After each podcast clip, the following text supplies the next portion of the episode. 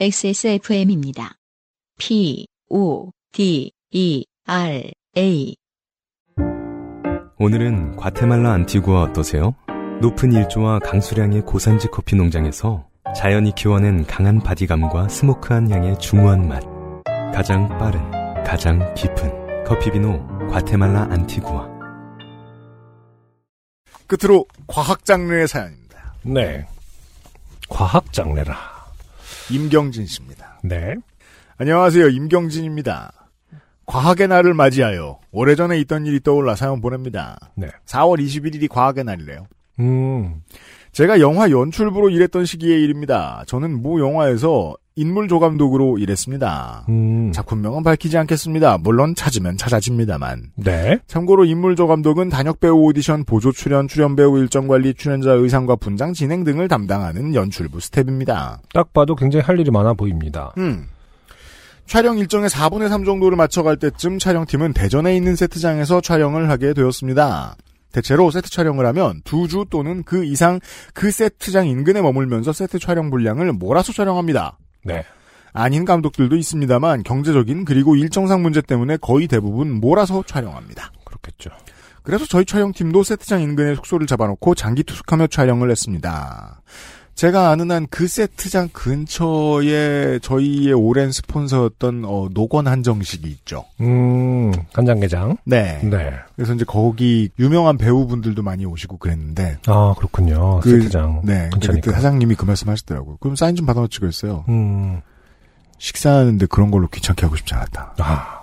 그래서 유명인이 많이 가는데도 음. 그 식당은 사인이 안 붙어 있는 거예요. 그렇군요. 그 다음부터 음. 사인이 다닥다닥 붙어 있는 식당들이 달라 보이더라고요. 음. 예.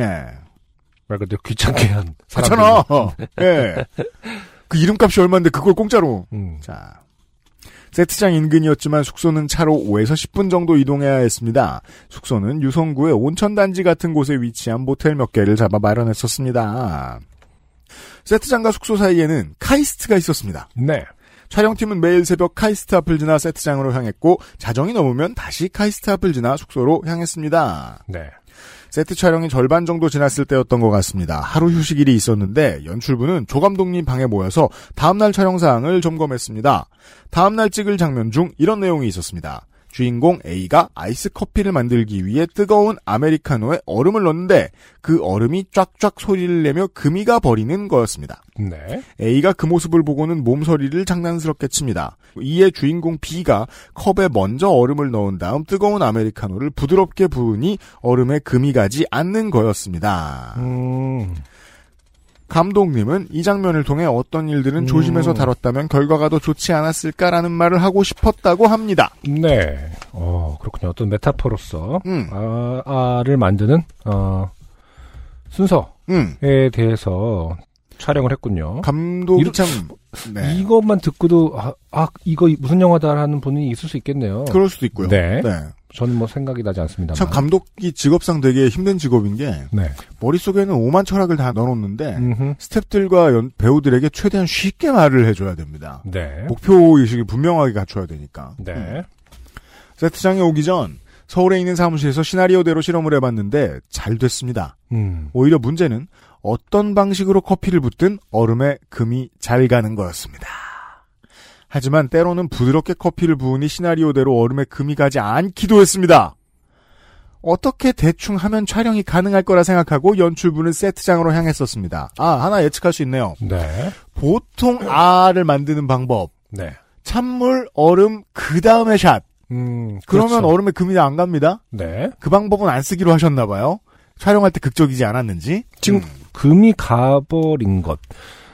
금이 금이 가야 됩니다. 가야 되는 거잖아요. 그죠? 어, 금이 그렇죠? 가야 되죠. 네네. 쩍 하는 순간에 처음엔 음. 가야 되고, 음. 두 번째는 안 가야 되죠. 음. 쩍 할 때, 예, 그 가까이 소리랑 찍어야 어, 되고. 그게 음. 그, 그 비주얼이 중요하니까. 그런데 대전의 숙소에서 실험을 하니 얼음에 금이 가지 않는 것이었습니다. 음. 아무리 해봐도 죽어도 금이 가지 않았습니다. 숙소 냉장고에 100개 가까이 얼려놓은 얼음을 다 실험해봤는데 단 하나도 금이 가지 않았습니다. 음. 촬영 감독님에게 이 상황을 설명하니 자기는 어. 당연히 CG 처리하는 장면으로 생각했다고 했습니다. 오. 하지만 감독님은 절대 CG를 쓰지 않는 걸로 유명한 분이었습니다. 음흠. 그날 저녁 조감독과 PD님은 감독님께 이 상황을 설명드리고 어쩔 수 없이 CG를 써야 할 것 같다고 말씀드렸습니다. 하지만 감독님은 단호하게 내 영화에 절대 CG를 쓰는 일은 없을 것이며 또한 그 장면 촬영이 준비되지 않으면 다음날 촬영 전체를 진행하지 않겠다고까지 말했습니다. 아, 그렇구나.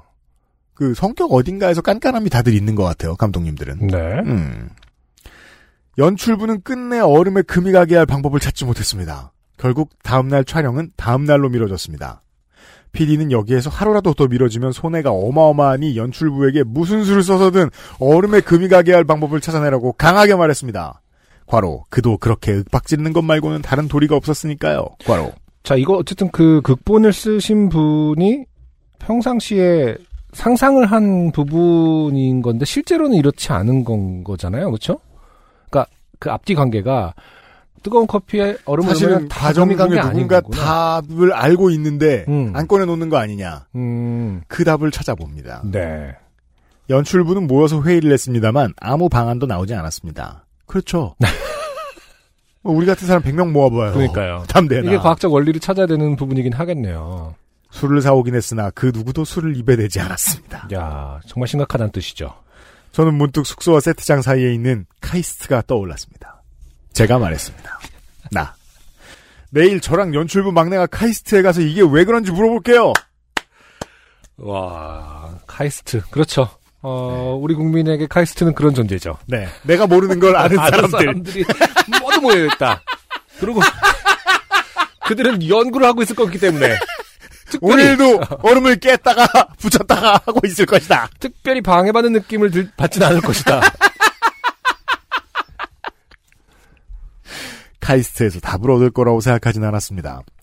그저 감독님에게 카이스트에서도 모르는 걸 연출부 나부랭이들이 어떻게 하냐고 변명이나 해볼 생각이었습니다. 네, 조 감독님은 자포자기 심정으로 조 감독 그래 가 봐라. 라고 말했고 회의는 그렇게 끝났습니다. 네, 다음날 저와 연출부 막내는 카이스트로 향했습니다. 못 들어가면 어떻게 하나 걱정이었는데 아니 이 아 뭐 대학교인데 뭘 벤- 벤치를 놓을까봐 보아하니 무식해 보이는데 거기 잠깐 너 이에 칠승 몇이야?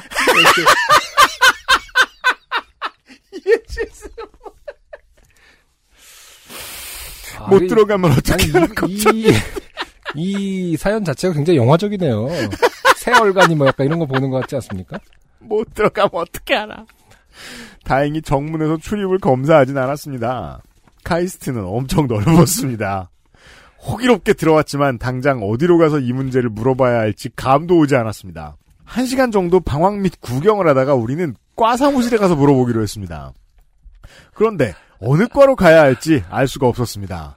얼음에 뜨거운 물이 닿을 때 금이 가는 현상이 물리인지 화학인지 그저 생명과학은 아닐 것이라는 생각 정도만 들었습니다. 아 좋네요. 왜냐하면 비웃을 수가 없거든요. 그러니까요. 이게 저분들 뭐 이제- 똑같이 했겠죠. 그러니까요. 네. 아, 정말 대단합니다. 이제 물론 이제 모르겠어요. 요즘 같은 이게 언제적 얘기인지 모르겠습니다만은 뭐 인터넷이라든지 음. 어, 땡튜브라든지 네. 그런 매체를 통해서 찾아보는 걸 먼저 했을 텐데 그 과정이 생략된 건지 그죠. 어, 아니면 진짜로 그런 게 없던 시절에서 근데 극복 뭐, 찾아가고 음. 뭐 옛날이라고 하시니. 네네. 그래서 지금 서 있는 곳에서 가까운 건물에 있는 과 사무실에 무작정 들어가 보기로 했습니다. 음. 아마 물리학 관련 학과였던 것 같습니다. 네. 그런데 단순하게 물리학과라고 된 과 사무실은 없었고 엄청나게 긴 또한 처음 들어보는 용어로 땡땡땡땡 물리학이라고 아, 된 과들이 있어서 그렇군요. 무척 당황했던 기억이 납니다. 과사무실 그렇죠. 아. 과 사무실에 들어가 아무나에게 우리의 상황과 문제를 설명했습니다. 영화 촬영팀이라고 하니 모두 무척 적극적으로 생각해 보려고들 하셨습니다. 하지만 그분들도 저희와 크게 다르지 않았습니다. 현상의 원인은커녕 이게 물리인지 화학인지도 구별하지 못하셨습니다. 과로 안 중요한 문제니까요. 과로 음. 그렇게 몇 개의 과 사무실을 방문했고 물어봤고 연락처를 남겼습니다. 과사의 조교님들은 혹시 교수님들께 물어봐서 아시는 분이 있으면 연락을 주시겠다고 하셨습니다. 네. 점심때가 되자 배가 고파진 우리는 카이스트 학식을 먹었습니다. 잘했다. 잘했어. 그리고 꼭 사연에 씁니다. 네. 학생 식당이 무척 넓고 멋은 있었는데 맛은 없었던 것으로 기억합니다. 점심을 먹은 후 저와 막내는 캠퍼스에 앉아 볕을 쪼였습니다. 그때 한 과 사무실에서 연락이 왔습니다. 교수님 한 분이 그 현상에 대해 관심이 있으시다는 거였습니다. 우리는 과 사무실에서 알려준 연구실로 갔습니다. 와, 대- 과연 무슨 과였을까요? 야, 이렇게 좋은 이웃들이었어요. 그러니까요. 이게 굉장히 이거 한국적이라고 설명할 수 있으려나? 하여튼 뭔가 그 인간의 심리가 다 들어 있습니다. 어, 어쨌든 카이스트로 무작정 가는 그 마음이라든지 무작정 도와주는 카이스트는 어떠며? 제가 여태까지 본 광경 중에서 세금 들어가는 게 가장 뿌듯한 광경이에요. 그니까요. 아, 소개가 아, 대박이에요. 네. 굉장히 긴 이름의 화학과 연구실이었습니다.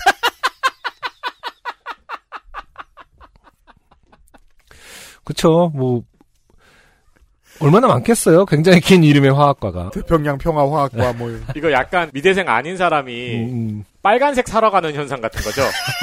굉장히 긴 이름의 빨간색이었습니다. 그쵸. 연구실 내부에는 엄청나게 많은 파이프와 기계 장비들이 씩씩거렸습니다.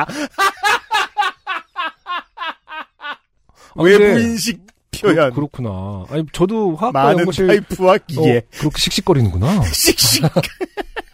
가본 적 없으니까 나도 궁금하긴 했는데 이분이 어, 현재로서 저보다 훨씬 지금 어, 화학에 대한 이해도가 높습니다. 그렇죠? 화학과에 들어가 봤어? 파이프와 기계들이 씩씩거려. 씩씩거려. 교수님은 우리에게 두 가지 얼음을 보여주셨습니다. 그리고 뜨거운 물을 부었습니다. 한 얼음은 물이 닿자 와자작 소리를 내며 금이 갔습니다.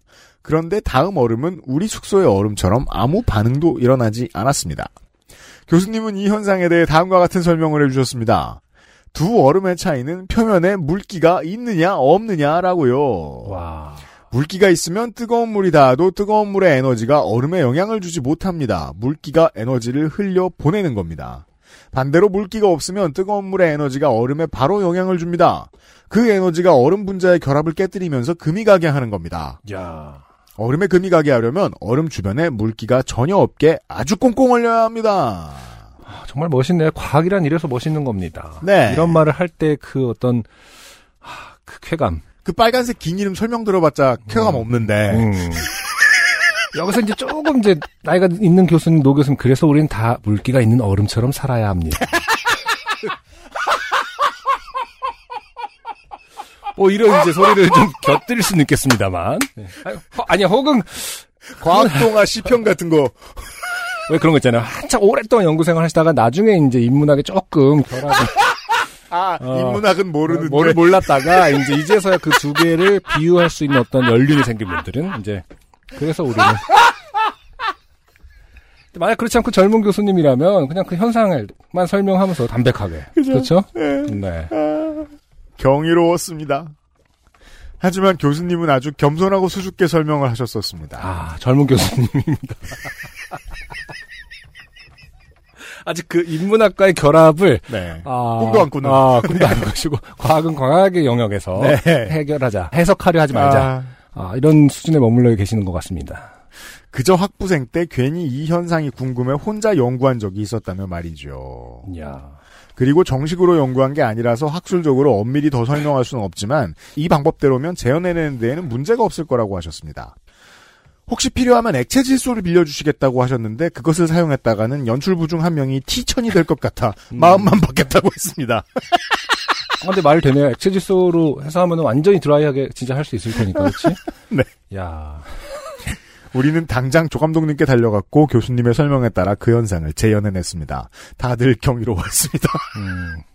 PD는 제작부를 시켜서 숙소 주변에서 공수할 수 있는 가장 강력한 냉장고를 가져오라고 명했습니다. 근데 여기서 그 교수님께서 조언을 해주셔서 그런 건지 몰라도 네. 사실은 그래서 표면이 완전히 물기가 아예 없게 만드는 그 원리는 음. 결국엔 강력한 온도다. 얼마까 말 그대로 더 낮게 얼려야만 되는 거고 어설픈 뭐 뭐 뭐 상온에 아예 꺼내놓지도 말고 그렇겠죠. 뭐 이런 네. 거겠죠 지금. 음. 음. 제작부는 인근 횟집에 있는 냉장고를 통째로 빌려왔고 그 안에 얼음 트레이 100여 개를 넣어 수백 개의 얼음을 얼렸습니다. 하루 종일 그 얼음 촬영을 할 수 있도록 말이죠. 야. 과학 덕분에 무사히 촬영을 마칠 수 있었습니다. 그날 카이스트에 다녀온 후 한국의 과학이 생각보다 무척 대단하다는 그건 이제 보- 본인의 생각이 그렇죠. 무척 짧은 다시이기도 하거니와 무척 대단하다는 것을 느낄 수 있었습니다. 머릿속에서는 아주 짧은 단편으로 기억되는데 써놓고 보니 꽤 기네요. 과학의 날 즈음에 한번 사연으로 보내본다고 생각했었는데 22년에야 보내게 되네요. 방송 잘 듣고 있습니다. 안녕 유영 건강하세요. 고맙습니다. 네. 임경진 씨였습니다. 훌륭한 사연이었습니다. 네, 아, 정말 아, 멋있습니다. 과학은 정말 대단해요. 그죠. 아, 근데 뭐 과학도 대단하고 임경진 씨가 이렇게 찾아간 것을 이렇게 기억하는 것도 굉장히 중요한 사료입니다. 그렇죠? 이게 이제 그 영화 노동자로 사는 곳의 좋은 점이 여기에 있죠. 뜻하지 않은 곳에서 선물 같은 경험들이 많아요. 그 점은 좋은 거예요. 그러게요. 음. 음. 사람들이 영화에 쓴다라는 것을 굉장히 이제 재밌게 받아들이잖아요, 보통. 그쵸? 그렇죠. 영화 네. 촬영 중인데요. 혹은 뭐 학생 때도 뭐 이렇게 웬만하면 사람들은 음. 저 협조합니다. 예. 그러니까 뭐 진짜 미대생들이 무슨 습작을 찍고 있다 하더라도 음. 뭐 하는겨? 그러면 아 저 뭐 촬영하려고 그러면 되게 굉장히 이제 뭐 그런 경우 좀 방해가 될 수도 있지만 네. 굉장히 관심들이 많죠. 저 지역 주민들이라든지 아, 그렇죠. 지나가신 분들이 어 그런 어떤 호의와 음. 맞물려 호- 과학과 호의가 만난 아 그래요. 어떤 음. 그렇기 때문에 이제 인생의 비유가 될 수 있는 그러니까 인생의 비유라기보다 어, 우리의 삶의 모습 같이 아, 느껴지는 자, 과학의 날 사연이었어요. 그러니까요. 네. 임경진 한편의 씨였습니다. 단편 영화와 같은 사연이었습니다. 안녕하세요. 요즘은 팟캐스트 시대를 진행하는 싱어송라이터 안승준 군입니다. 방송 어떻게 들으셨습니까? 지금 들으신 방송은 국내 최고의 코미디 팟캐스트 요즘은 팟캐스트 시대의 베스트 사연 편집본입니다. 요즘은 팟캐스트 시대는 여러분의 재미있는 사연뿐만 아니라 훌륭한 아티스트의 좋은 노래도 편집 없이 모두 틀어드리는 대한민국 유일의 팟캐스트입니다. 마음에 드셨다면 각종 팟캐스트 프로그램 포털 검색에서 요즘은 팟캐스트 시대 혹은 XSFM을 검색해 주세요. XSFM입니다. P O D E R A